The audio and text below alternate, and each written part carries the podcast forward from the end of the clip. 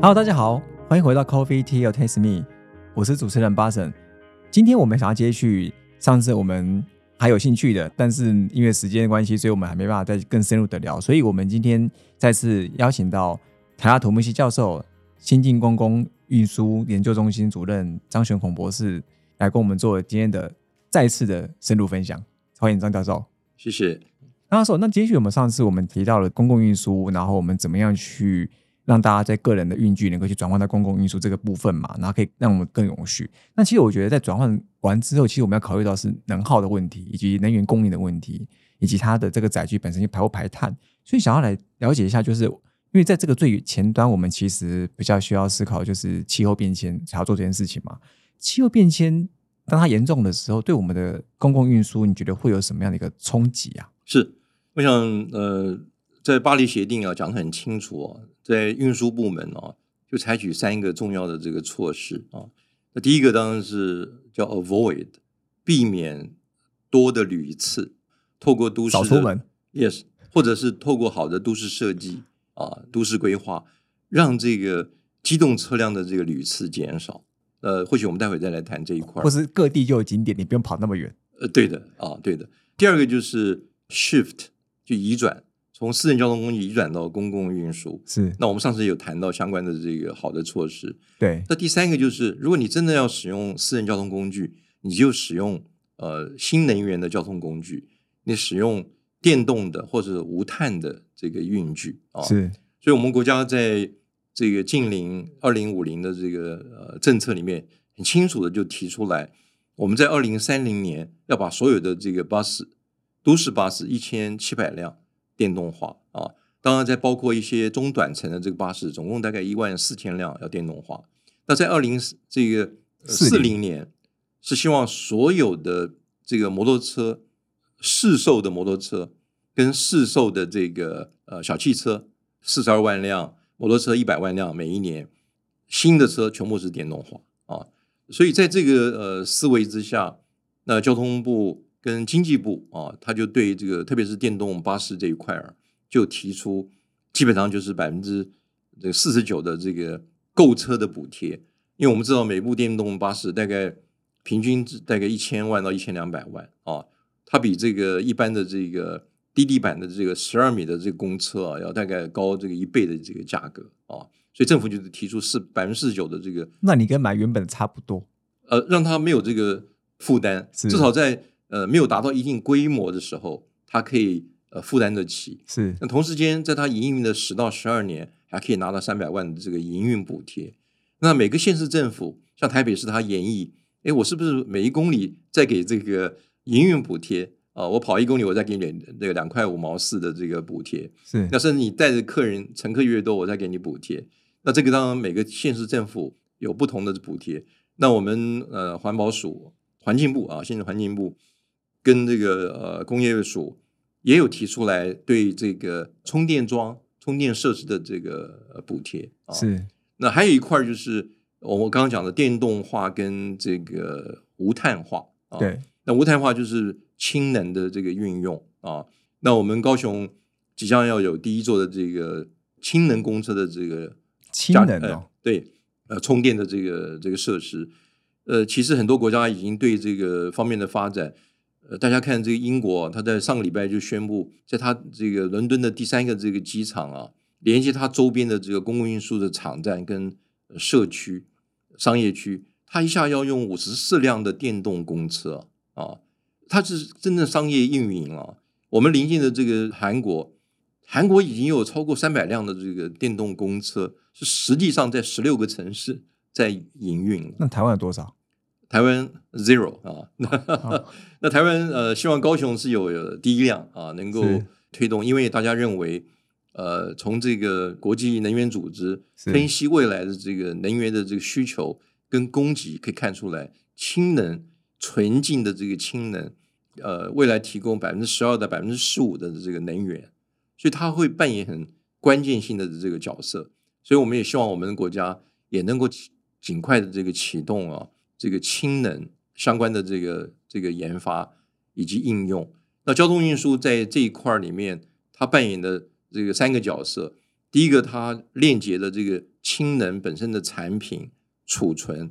到最终的使用者，因为我们很多工业上的这个氢能的这个应用啊。是。那第二个，你看我们如果是短程的这个运送用 truck， 那长途国际的就用这个轮船船运啊。那所以这个运送的整个这个 logistic 也会产生改变。那第三个就是本身运用在公车啊，用在这个 fuel cell 这个燃料电池的摩托车啊，我们台湾这一部分也也做得不错啊。那另外当然就是小汽车这一部分。是。那我觉得我们国家以现在的能量去发展这个电动公车，也符合这个公共运输发展的这个方向啊。当然，过去的这个推动，我们讲呃电动呃运具、呃、三个这个呃 value chain 啊价值链，车本身、基础设施、充电，第三个就是网络跟服务。我们过去太重视车，稍微偏废后面基础设施跟网络跟服务啊、呃，后续的维修能量，对不对？对，那这些呃，希望能够积极的这个追起来，因为到目前为止，上个月统计发现一万一千七百辆的目标，二零三零年呢、啊，我们到现在才为才完成百分之十一，完成百分之十一。当然涉及到很多车本身的价格、维护的能能量、充电的设施跟周边电网的这个关系，因为有人说。比如说武营街它这个公车总站，如果晚上一下公车充电的话，周边的这个电力全部都没有了，哦，大家一充就没了，社区就会产生影响。所以国际上讲得很清楚，你要你要推动这个电动巴士，你要跟周边的电网来做总体的这个设计啊。我想这个是整个这个呃交通部跟我们公车业者还有我们制造商市场已经很清楚这个目前遭遇的困难啊。那呃，所以我是建议这一块基础设施部分要加强，还有如果能够把一万一千七百辆百分之十拿来做氢能巴士的这个推动，我相信也有助于我们台湾迈向近邻，还有我们台湾的产业可以跟着这一波，有机会作为全世界这个氢能经济供应链的这个一部分。哦，所以氢能甚至可能更未来它是一个。比电动这件事情来的更前瞻的一个计划，那这个前瞻计划也许我们可能可以提早去开始去接触，甚至可以有机会变成说不一定是领导地位，但至少可以变成前段班的这个角色。是我们必须要赶快、呃、加紧直追、啊、所以氢能公车搞不好比电动的公车来的可能更需要去投资或是挹注的一个地方，因为它走的可以更前面，然后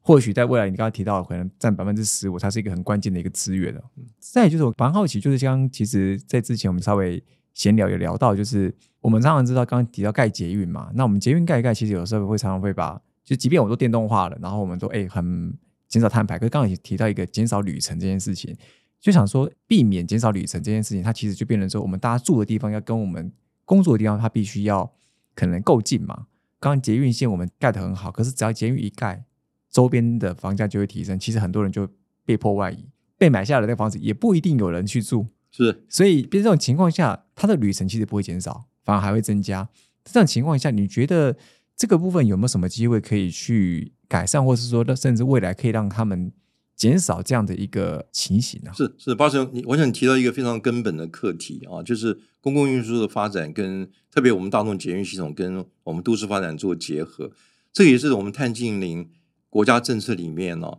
运输部门跟内政部营建署要合作的，还包括国国发会，那是一个什么呢？就是希望透过捷运建设的过程当中，让我们的捷运车站都变成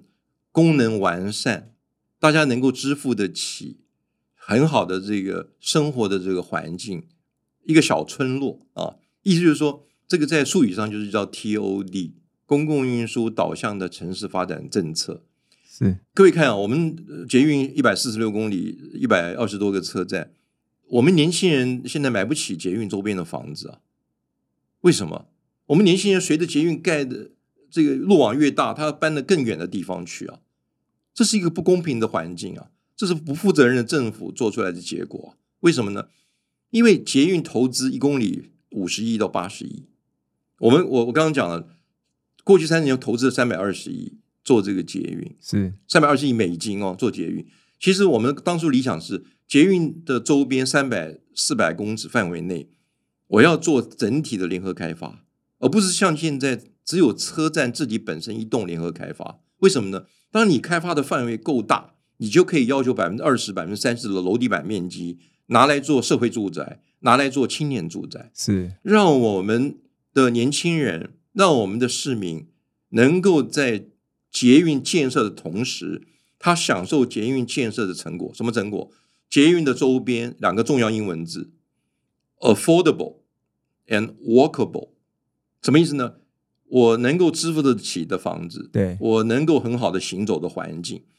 诶，这也是高龄社会必须具备的条件啊。那如果你的开发范围不够大，你只能在你车站的周边一栋两栋，是，那建商怎么可能拿出 百分之二十 的面积让你做社会住宅，让你做青年住宅？不可能。所以这就决定一个规模。什么意思呢？我在做捷运规划的同时，我把每个车站都做一个特定区的规划，那这个需要时间。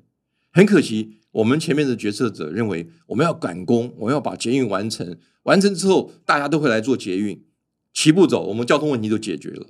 其实他没有思考到，没有思考到我在同时要配合我们的住宅政策，都市发展的整合。这个就是在巴黎协定里面第一项很重要的，透过 smart design of city，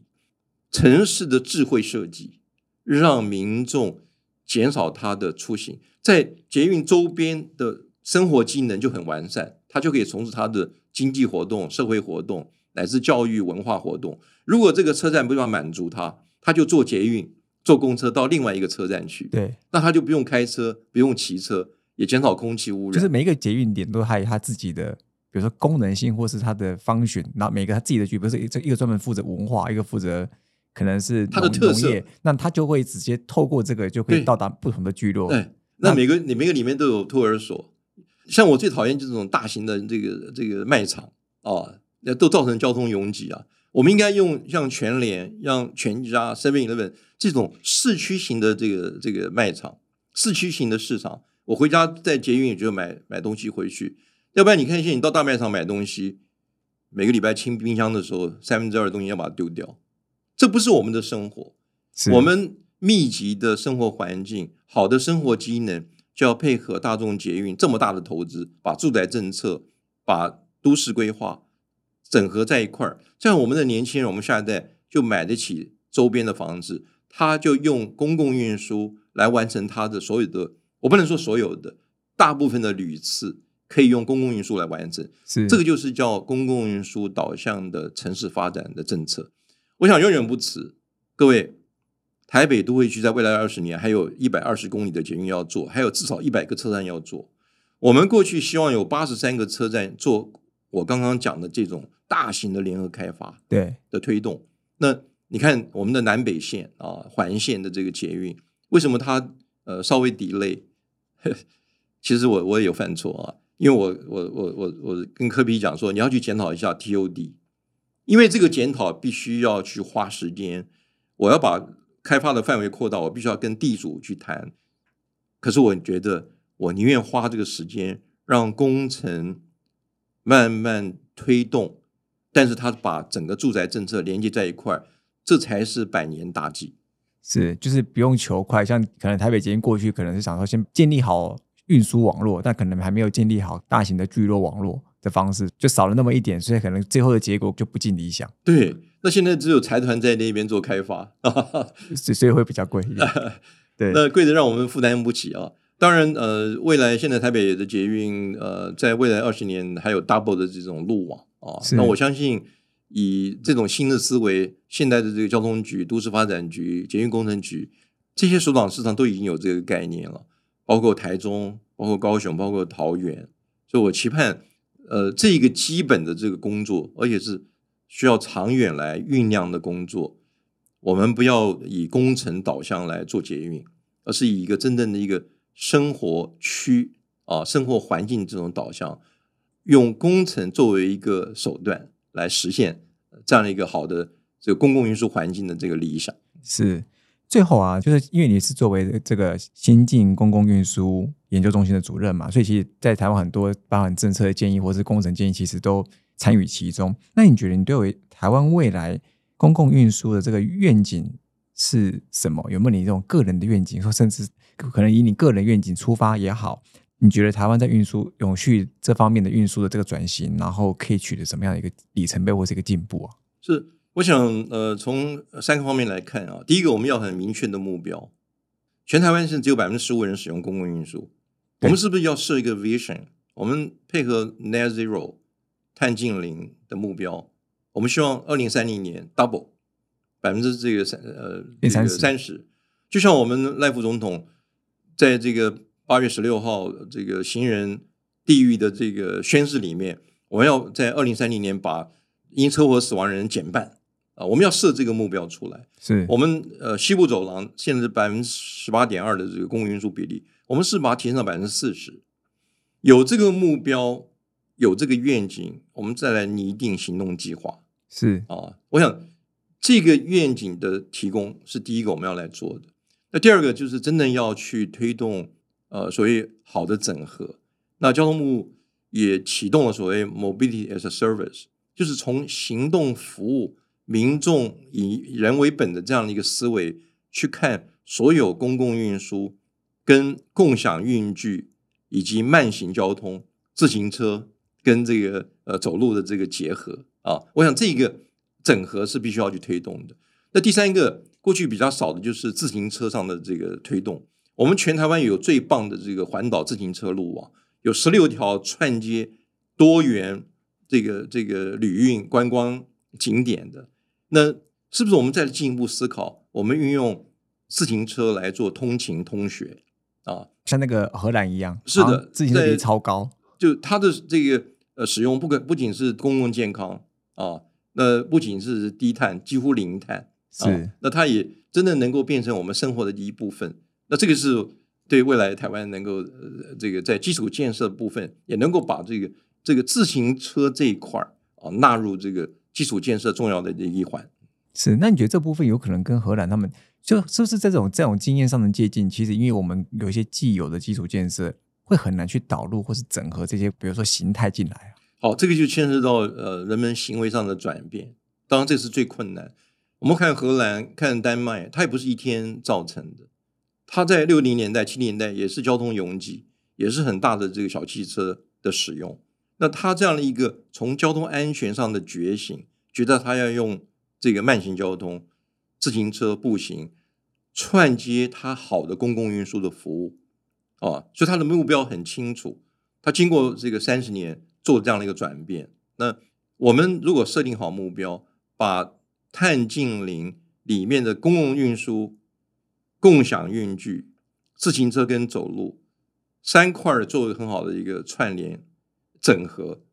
我我相信我们台湾来看是可以做得到的。那就像我们呃协助台北市基础建设、公共运输三十年的这个。这个参与是，那我自己可以自豪的讲，我不用小汽车，我自己有五辆的自行车啊，我自己还带了一辆来啊。那所以我用我用衣服上那一辆，我用公共运输就能够满足我的出行。是，那这也不是一天造成的啊。所以我们设定目标，把专业做好呃整合。各位，其实台湾的这个专业已经技术输出了，我们都协去协助我们亚洲的国家，协助南美的国家。那这也是。专业累积的结果是啊，所以我呃诚挚盼望我们在绿运输、在低碳这个永续运输部分，事实上它同时间把我们的环境做好，同时也也有一批产业跟技术这个专业的这个能量，我们可以去协助其他国家的这个同样的这个环境的这个创造。是好，今天非常感谢张博士来跟我们分享。在更之上一集也提到了在公共运输这个怎么样转型到公共运输这一块，甚至到这一集呢我们聊到了公共运输怎么样让它可以去无碳化，然后甚至在净零达到一个、呃、非常永续的一个目标，然后达到我们二零三零 二零四零的这样一个目标。然后可能要做两个方面，就是第一个我们决策层可能就要去设定它给一个目标，我们把我们的每一个目标也许做一个基本的 double， 比如说 百分之十五 的、呃、使用公共运输人数，然后把它 double 成三十，然后以这个目标往下去推展，再去整合我们各个面向软硬体的部分，然后改变、呃、民众的这个生活方式，让每个人的旅程可以变短，或者是说可以去把在使用运具的时候可以有一个更好的一个选择。那这个部分我们可以未来就会达到张博士想要希望的这个愿景。那我们再次谢谢台大土木系教授以及先进公共运输研究中心主任张学孔博士来跟我们做今天的分享，谢谢，谢谢大家，谢谢。Coffee T L Taste Me， 轻松聊远趣，我们下次见，拜拜。